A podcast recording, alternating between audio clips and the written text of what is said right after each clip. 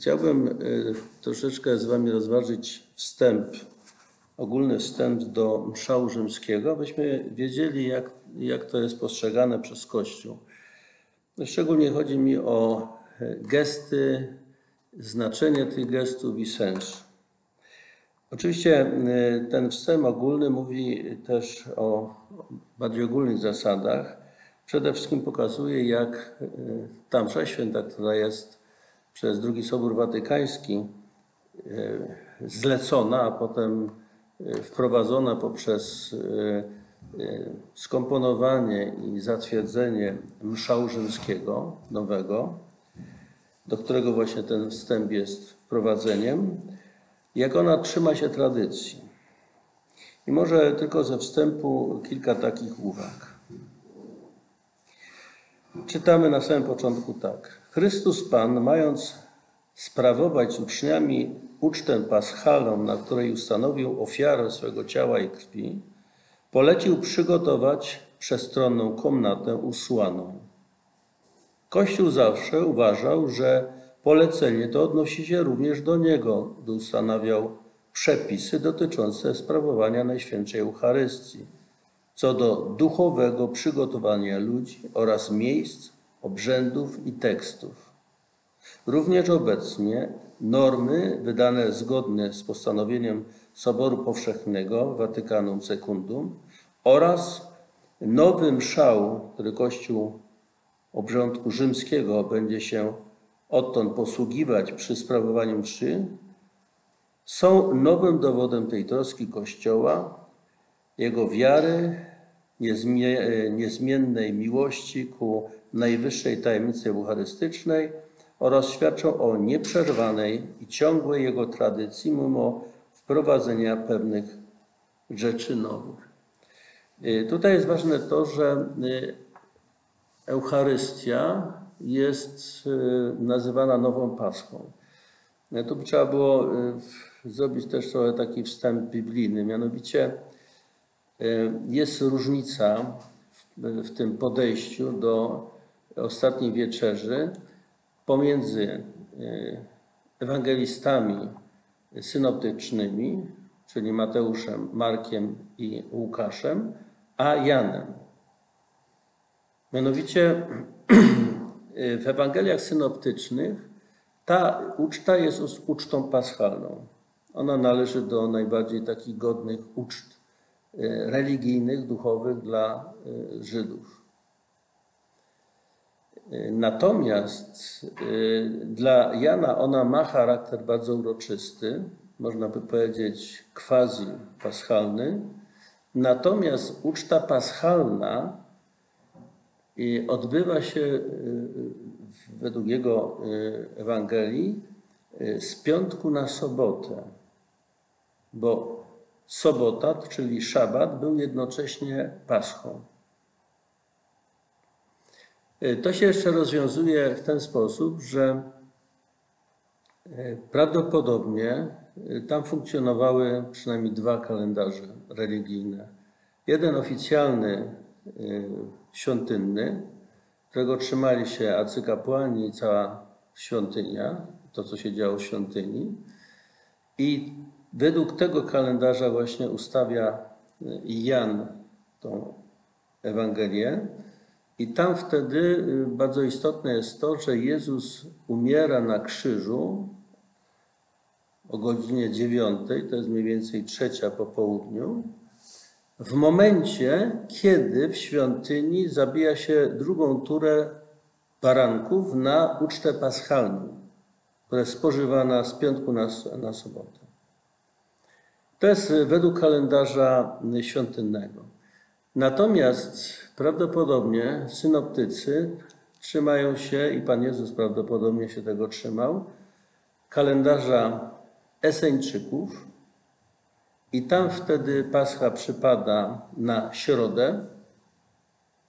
W związku z tym Ostatnia Wieczera byłaby nie w czwartek, jak my obchodzimy, tylko z wtorku na środę. To dla Eseńczyków jest uczta paschalna, przy czym na tej uczcie paschalnej z kolei Eseńczyków nie ma baranka zabitego, bo baranki były zabijane w świątyni, tylko w świątyni. I w związku z tym jest, jest taka sytuacja trochę, powiedziałbym, dziwna, bo są dwie tradycje, ale akurat to się w osobie Chrystusa składa w jedno. Bo z jednej strony Ostatnia Wieczerza jest Paschą, barankiem ofiarnym jest On sam, On mówi, to jest ciało moje, to jest krew moja, a faktycznie staje się tym barankiem zabitym, dosłownie zabitym, w piątek, według drugiej tradycji, i to spaja. Dla nas cały czas to całe wydarzenie, Ostatnia Wieczerza, cała jego męka, śmierć i zmartwychwstanie to jest jedno wydarzenie. I Eucharystia zawiera całość. I dzięki tym dwóm kalendarzom to się jakoś w przedziwny sposób jednoczy. To jest, to jest jedna godzina, to jest ta godzina, którą przyszedł Pan Jezus. Ona się rozciąga na kilka dni, ale de facto to jest w rozumieniu religijnym, duchowym, to jest, to jest jedna, jedna. To jest ta godzina Chrystusa.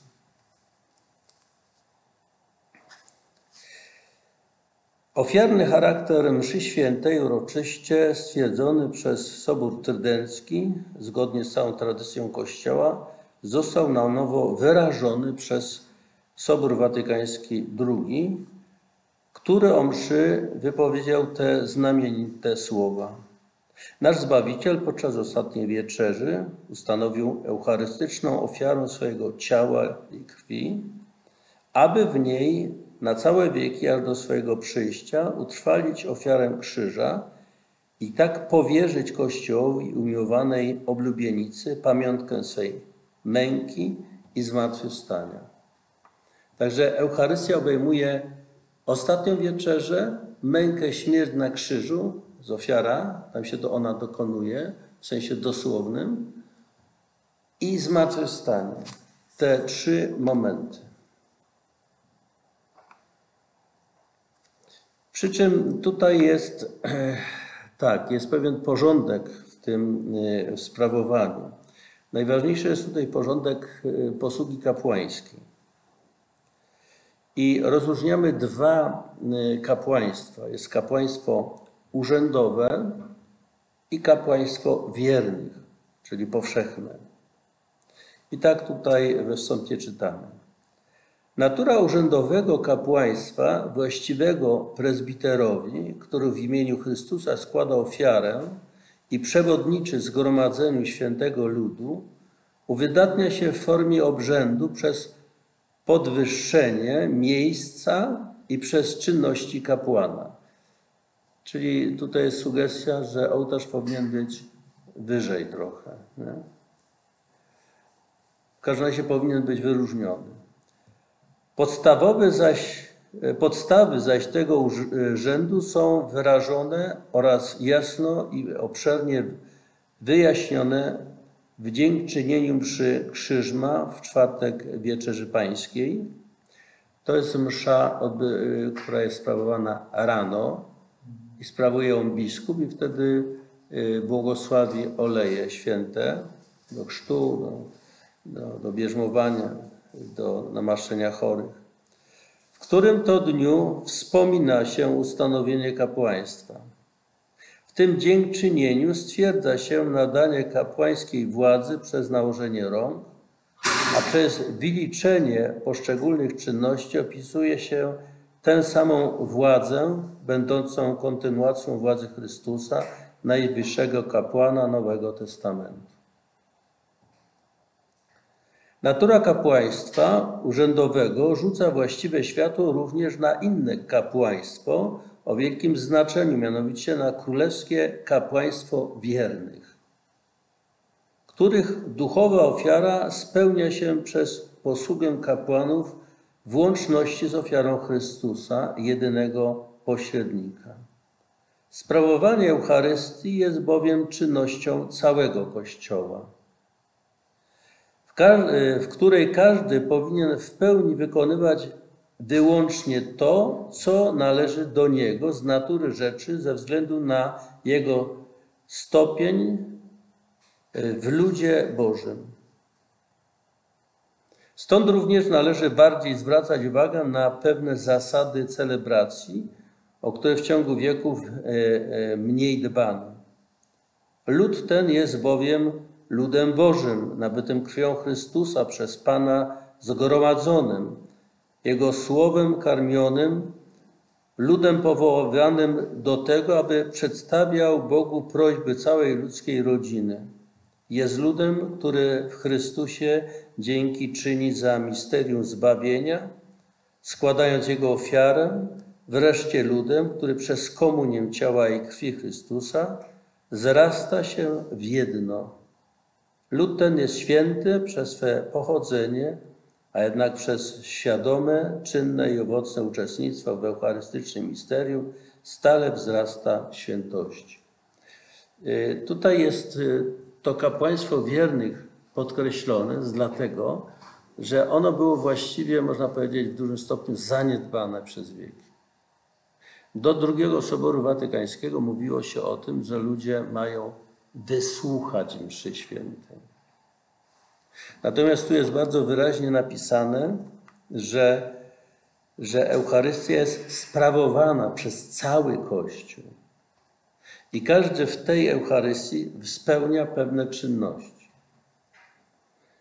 I na przykład każdy powinien spełniać te czynności, które do niego należą. I dlatego na przykład kapłan nie powinien, wiecie, czytać czytań, śpiewać psalmów, chodzić po składce i tak dalej. To są wszystko czynności, które powinni robić wierni. To, że ksiądz to robi, to tylko świadczy o tym, że brakuje tej, tego współdziałania z, z wiernymi. Brakuje tej y, y, współpracy właściwej. Dobrze.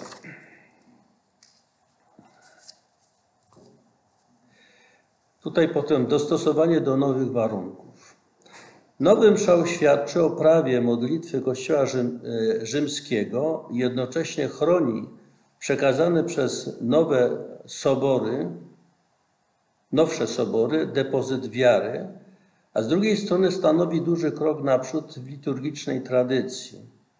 Gdy bowiem ojcowie Soboru Watykańskiego drugiego powtarzali dogmatyczne zasady Soboru Trydenckiego, przemawiali w całkiem innym okresie dziejów świata. Dlatego w dziedzinie duszpasterstwa mogli podać postanowienia i rady, jakich przed czterema wiekami nie można było nawet przewidywać. Dzisiaj jest zupełnie inna sytuacja niż za czasów Soboru Trydenckiego. Zupełnie inna sytuacja i dlatego nie można brać wzoru z Trydentu. Te pięćdziesiąt sześćdziesiąt lat temu, no to już jest sześćdziesiąt praktycznie będzie, pięćdziesiąt kilka lat temu, Sobór na nowo spojrzał po tych czterech wiekach na potrzeby Kościoła i nową sytuację i dlatego te wskazania odnoszące się do celebracji liturgii są dzisiaj takie, a nie inne. Już Sobór Trydencki uznał wielką wartość pouczającą zawartą w sprawowaniu mszy świętej. Nie zdołał jednak wyprowadzić stąd wszystkich wniosków dla praktycznego życia. Wielu usilnie domagało się zezwolenia na używanie języków narodowych w sprawowaniu eucharystycznej ofiary. W stosunku do tego żądania Sobór, uwzględniając ówczesne okoliczności, uważał za swój obowiązek znowu podkreślić tradycyjną naukę Kościoła, według której eucharystyczna ofiara jest przede wszystkim dziełem samego Chrystusa. Na jej skuteczność zatem nie wywiera wpływu sposób, w jaki wierni w niej uczestniczą. Czyli nie jest istotne same te formy, które uczestniczą, także między innymi język.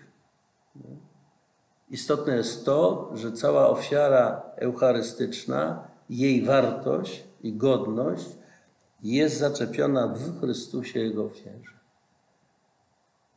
Ta cała liturgia nasza, ona uczestniczy w dziele kapłańskim, dziele Chrystusa. Chrystusa, który ofiarował siebie. I tutaj jest cała ofiara. Chociaż używanie języka ojczystego w liturgii świętej jest ważnym środkiem jasnego wyrażenia katechezy misterium zawartej w celebracji, Sobór Watykański drugi wezwał ponadto do wykonania niektórych przepisów Trydencji, które nie wszędzie przyjęto, jak głoszenie homilii w niedzielę i święta i możliwość wprowadzenia wyjaśnień podczas świętych obrzędów. Przed soborem, starsi to jeszcze może pamiętają, z obecnych starszych, ja przynajmniej trochę pamiętam, moda była na to, że ksiądz ściągał ornat, nie? Kładł go na ołtarzu, czy obok ołtarza, wychodził na ambonę i głosił kazanie. Pomiędzy czytaniami mszalnymi a kazaniem często nie było żadnego związku. I to nawet podkreślało to, że on zostawiał ornat przy ołtarzu, jakby tu jest ta część liturgii eucharystycznej, szedł na kazalnicę, która była oddalona, czasami sięgała aż gdzieś do środka kościoła, wychodził na schodę i tam głosił, mając tylko stułę, albę i stułę, głosił kazanie, najczęściej tematyczne. Więc kazanie było jakby oderwane od, od liturgii. I teraz Sobór to wiąże jedno z drugim. Wiąże. To musi, ma jednak wymiar taki jednoczący. Wtedy to było o tyle, powiedziałbym, w miarę spójne, że liturgia była po łacinie. Ludzie zas- zasadniczo nie rozumieli.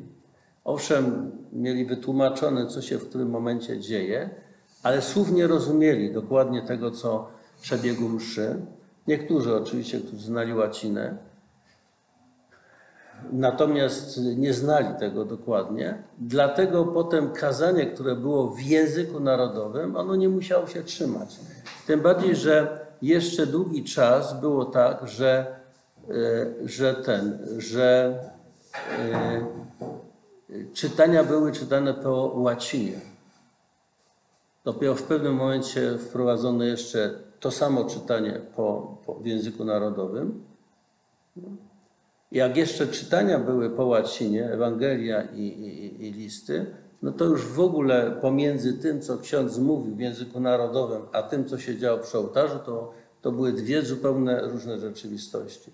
W momencie, kiedy liturgia cała jest w języku narodowym, no to musi być harmonia, spójność między tym, co kapłan głosi i czytanymi tekstami. To jest nawiązanie do starożytnej tradycji. Tutaj się pojawia homilia, nie kazanie tematyczne, ale homilia, która jest aktualizacją, no będziemy o tym czytali potem, aktualizacją sensu Słowa Bożego, który na, na ten dzień jest akurat przeznaczony. Nie? Ale ja zwracam uwagę na to, że była zupełnie inna sytuacja od strony liturgicznej, odbioru, odbiorcy i, i tego, co się działo. Nade wszystko zaś Sobór Watykański drugi, doradzając ów doskonalszy sposób uczestnictwa we mszy świętej, który polega na tym, że po komunii kapłana wierni przyjmują ciało pańskie z tej samej ofiary, z tej samej ofiary, to znaczy na patenie powinna być, powinien być chleb, to nazywamy te komunikanty, nie? Komunikant to też jest, wiecie, taka, nie, taki troszeczkę, powiedziałbym, techniczny wybieg. No bo jeżeli jest dużo ludzi, no to jeżeli byłby jeden chleb, my śpiewamy w pieśniach jeden chleb. Eucharystia to powinien być jeden chleb. no to połam ten chleb, wiecie, na, na dwieście, trzysta, dwa tysiące ludzi, nie? Połam ten chleb. No to jest trudno. Więc te komunikanty, które są takimi y, odrębnymi, takimi małymi opłatkami, nie? Już gotowymi, to już jest przygotowany, już jakby pokrojony ten chleb, nie? I skonsekrowany cały. Ale on powinien być z tej samej, z tej samej konsekracji, a nie wyciągany z tabernakulum, jak to się bardzo często dzieje. Z tej samej ofiary. Bo to chodzi o to, że to jest jedno misterium. Zachęcał do urzeczywistnienia innego życzenia ojców trydenckich, aby dla pełniejszego udziału w świętej Eucharystii podczas każdej mszy świętej obecni wierni komunikowali nie tylko duchowym uczuciem, lecz także sakramentalnym przyjęciem Eucharystii. Dzisiaj podczas tej pandemii Kościół jakby wracał do tej komunii duchowej, ponieważ ludzie nie mogą uczestniczyć w Eucharystii w sposób pełny, bo są limity do, do obecnych na mszy świętej, nie? Ilości obecnych. Nie? Większość no, nie może być na, na mszy, więc wraca do tego, co było po Trydencie, że wierni najczęściej nie przy, przystępowali do komunii, tylko nakaz był raz w roku, podczas na Wielkanoc, spowiedź i komunia święta. Nie? Potem to się jakby od końca dziewiętnastego wieku troszeczkę rozszerza, ale na przykład jeszcze święta Teresa Mała, ona prosiła o możliwość codziennej Eucharystii i jej nie pozwolili na to w pierwszym odruchu. Rozumiecie? Kapłan uczestniczył, ale, ale taka święta Teresa, zakonnica, nie mogła. To naprawdę się zmieniło w tych ostatnich dziesiątkach lat. To nie, to nie, to nie była taka tradycja po Trydencie. Było zupełnie inne podejście. Świeccy byli, no właśnie, byli no, raczej nie tyle uczestnikami, ile po prostu tymi, którzy, tak to się mówiło, wysłuchiwali, słuchali Eucharystii, często niestety odprawionej po łacinie, w związku z tym nierozumianej przez większość ludzi. Więc odmawiali różaniec, śpiewali pieśni, o, takie rzeczy tam się działy, żeby... Natomiast po Soborze jest zupełnie inna sytuacja i o tym trzeba pamiętać, bo inaczej to yy, się człowiek pogubi. To jest taki wstęp, ja tylko urywki przeczytałem z tego wstępu. Natomiast rozdział pierwszy mówi o znaczeniu godności sprawowania Eucharystii. Sprawowanie mszy świętej jako czynności Chrystusa i hierarchicznie zorganizowanego ludu Bożego jest ośrodkiem całego chrześcijańskiego życia, tak dla Kościoła powszechnego, jak i lokalnego oraz dla poszczególnych wiernych. W czynności tej osiąga szczyt działanie, przez które Bóg w Chrystusie uświęca świat oraz kult, jaki ludzie oddają Ojcu, wielbiąc Go przez Chrystusa, Syna Bożego, w Duchu Świętym. Ponadto we mszy świętej wspomina się w cyklu roku misteria odkupienia, tak że one w pewien sposób stają się obecne. Pozostałe zaś czynności świętej, wszystkie czyny chrześcijańskiego życia wiążą się ze sprawowaniem Eucharystii i do niej zmierzają. Także Eucharystię trzeba widzieć jako centrum życia chrześcijańskiego, w którym się koncentruje wszystko. Oczywiście życie chrześcijańskie się nie ogranicza do Eucharystii. Tutaj znajduje swoje, swoje centrum. Sobór mówi w pewnym momencie, że liturgia jest źródłem i szczytem. Z jednej strony szczyt, tutaj jest najdoskonalszy sposób uwielbienia Boga, bo to razem z Chrystusem, w imieniu Chrystusa oddajemy cześć Bogu, składając Mu ofiarę, którą On złożył. To jest ta sama ofiara, udział w tej samej jedynej ofierze, jaka była przed dwoma tysiącami lat. Natomiast z drugiej strony wszystkie inne pobożne działania i modlitwy, i czyny miłosierdzia, i ofiary różnego rodzaju podejmowane, czy asceza, czy także no, in, inne liturgie, liturgia godzin na przykład, albo na przykład chrzest, czy, czy sakrament pojednania. Wszystko prowadzi do Eucharystii. W Eucharystii znajduje swoje jakby spełnienie. Jest więc bardzo ważne, aby sprawowanie mszy świętej, czyli Wieczerzy Pańskiej, zostało tak uporządkowane, by wyświęceni szafarze, jak i wierni, uczestnicząc w niej zgodnie ze swym miejscem we wspólnocie Kościoła, ze swoją godnością, czerpali stąd coraz obfitsze owoce dla osiągnięcia, który Chrystus Panu stanowił eucharystyczną ofiarę swego ciała i krwi jako pamiątkę swej śmierci i zmartwychwstania oraz powierzył ją Kościołowi umiłowanej oblubienicy. Tutaj oczywiście znowu jest, ja znowu będę musiał przeskakiwać pewne rzeczy, bo, bo nie jesteśmy w stanie tego wszystkiego przeczytać. Ja radzę, jeżeli ktoś chce, to po prostu przeczytam. Zaleca się przeto, aby kapłan w miarę możności codziennie sprawował eucharystyczną ofiarę. Zaleca się. Nie ma obowiązku moralnego, nie ma na przykład czegoś takiego, jeżeli kapłan nie odprawi mszy świętej, to ciężko grzeszy. No ale jest to, jeżeli jest to wynika z zaniedbania, nie? No to niewątpliwie jest to jakaś tam, jest to zaniedbanie, czyli jakiś lekki grzech, ale nie ciężki. Nie? Teraz tak.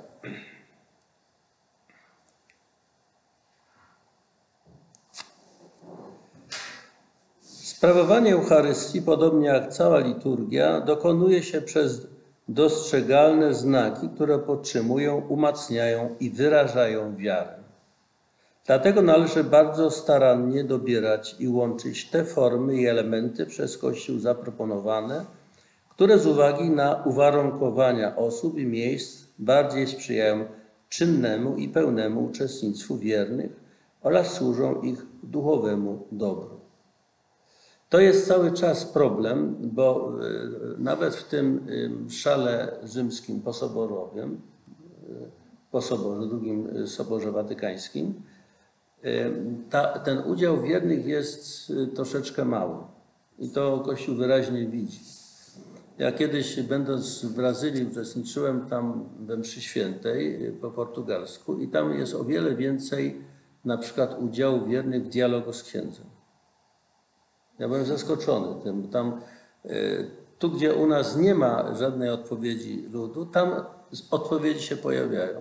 Natomiast u nas wyraźnie widać, że ten udział ludu jest tylko amen, czy tam jakieś powtórka i, i, i coś, natomiast właściwie cały czas prawie mówi kapłan i to też jest problem i myślę, Kościół nad tym też stara się pracować, żeby dopracować taką, taką formę, takie, nie, tak to wszystko poukładać, żeby ten udział jednak wiernych był większy.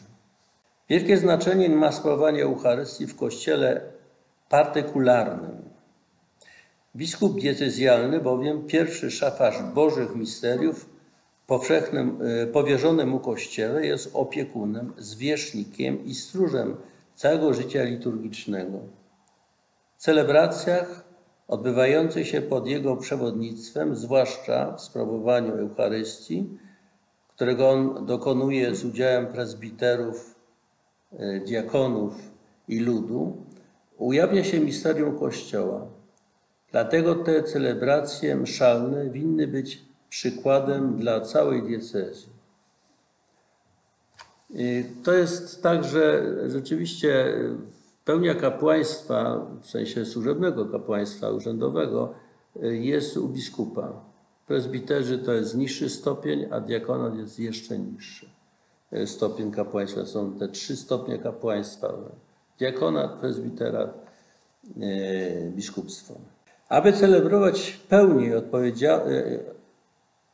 odpowiadała przepisom, aby celebracja pełniej odpowiadała przepisom oraz duchowi świętej liturgii i by wzrastała jej duszpasterska skuteczność, w tym ogólnym wprowadzeniu oraz w obrzędach mszy świętej przewidziane są pewne akomodacje i przystosowania.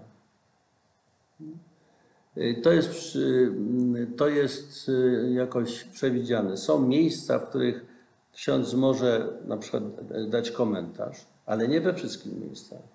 Są takie momenty, gdzie ksiądz może się odezwać. Przerywałem sobie ciąg tych tekstów, które są zapisane i dać swój komentarz, albo inaczej wprowadzić tam coś. Na przykład wprowadzenie do, do mszy, nie? Po imię Ojca i Syna, Pan z wami, jest potem jest jego osobiste słowo, no, którym on powinien wyjaśnić, jaka to jest liturgia, z jakiej okazji i tak dalej. I przygotowuje to. Ale są też miejsca w czasie już nawet sprawowania liturgii, kiedy może tam dwa czy trzy słowa powiedzieć. Oczywiście jest homilia, w której on mówi swoje słowo, ale mówię to w czasie już sprawowania samej liturgii. Najczęściej przystosowania te polegają na dobrze doborze pewnych obrzędów i tekstów, to znaczy śpiewów, czytań, modlitw, zachęt i gestów bardziej odpowiadających potrzebom, przygotowaniu i sposobu myślenia uczestników. Dobór ten jest pozostawiony kapłanowi celebrującemu. Tu widzicie, że jest pewna swoboda wyrażania. Na przykład wydaje mi się, że byłoby dobrze na przykład modlitwę Ojcze Nasz z podniesionymi rękami odmawiać, czyli tak jak jest w tych ikonografii starożytnej, tych orantów czy orantek, nie? Myślę, że to byłoby w porządku, bo nawiązywało to do tej pierwotnej formy. Ale to można też o innych rzeczach. Kapłan jednak winien pamiętać, że jest sługą świętej liturgii i że nie wolno mu na własną rękę w celebracji mszy świętej niczego dodawać, opuszczać ani zmieniać. Jeżeli jest coś już zapisane, no to to ma tak być. Ale są, jest pewna dowolność, istnieje.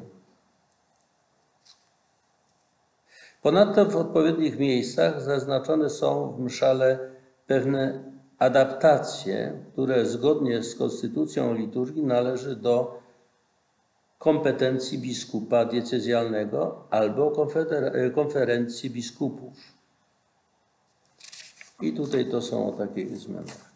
Teraz byśmy przeszli do drugiego rozdziału, struktura mszy świętej oraz jej elementy i części. Ogólna struktura mszy świętej. Lud Boży zostaje zwołany razem na mszę świętą, to jest na Wieczerzę Pańską, aby pod przewodnictwem kapłana, który uobecnia osobę Chrystusa, sprawować pamiątkę pańską, czyli ofiarę eucharystyczną. Stąd też do tego lokalnego zgromadzenia Kościoła Świętego doskonale odnosi się obietnica Chrystusa. Gdzie są dwaj albo trzej zgromadzeni w imię moje, tam jestem pośród nich. Zobaczcie, właśnie to jest, powiedziałbym, wielkość i liturgii.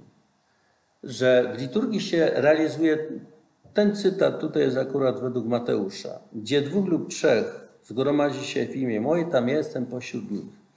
I teraz kapłan urzędowy jest, jak tu jest napisane, on, y, że on reprezentuje Chrystusa, tak? Uobecnia, nawet tu jest, uobecnia osobę Chrystusa. Proszę zobaczyć, że te znaki sakramentalne u nas, my najczęściej je y, koncentrujemy się koło postaci eucharystycznych, chleb i wino. Ale kap- znakiem sakramentalnym jest osoba kapłana, który uobecnia Chrystus. Znakiem sakramentalnym jest ołtarz i wiele innych jeszcze. Zobaczymy. To jest całe bogactwo tego. Trzeba sobie zdawać sprawę. I teraz dlatego na przykład, jeżeli się wchodzi, jest wejście. Zwykle powinno być wejście do, na, na mszę świętą. Kapłan wychodzi, jest asysta, są ministranci na przykład. Czasami duża asysta jest, a czasami malutka. Wychodzi i wszyscy wstają. Nie dlatego, że ten pan Kowalski, który się ubrał w ornat, jest taki ważny. Nie, tylko w jego osobie uobecnia się Chrystus.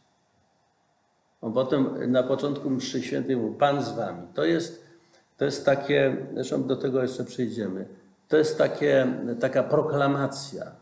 Oto Pan jest z wami. On się uobecnia w kapłanie, ale to nie jest tak, że tylko w nim jest Chrystus. On jest tam, gdzie jest dwóch lub trzech, tam ja jestem pośród nich. Nie przed nimi, za nimi, obok nich, tylko pośród nich. To jest bardzo ważne. Nie?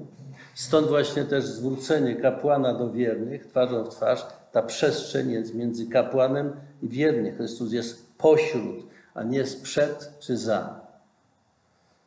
Nie?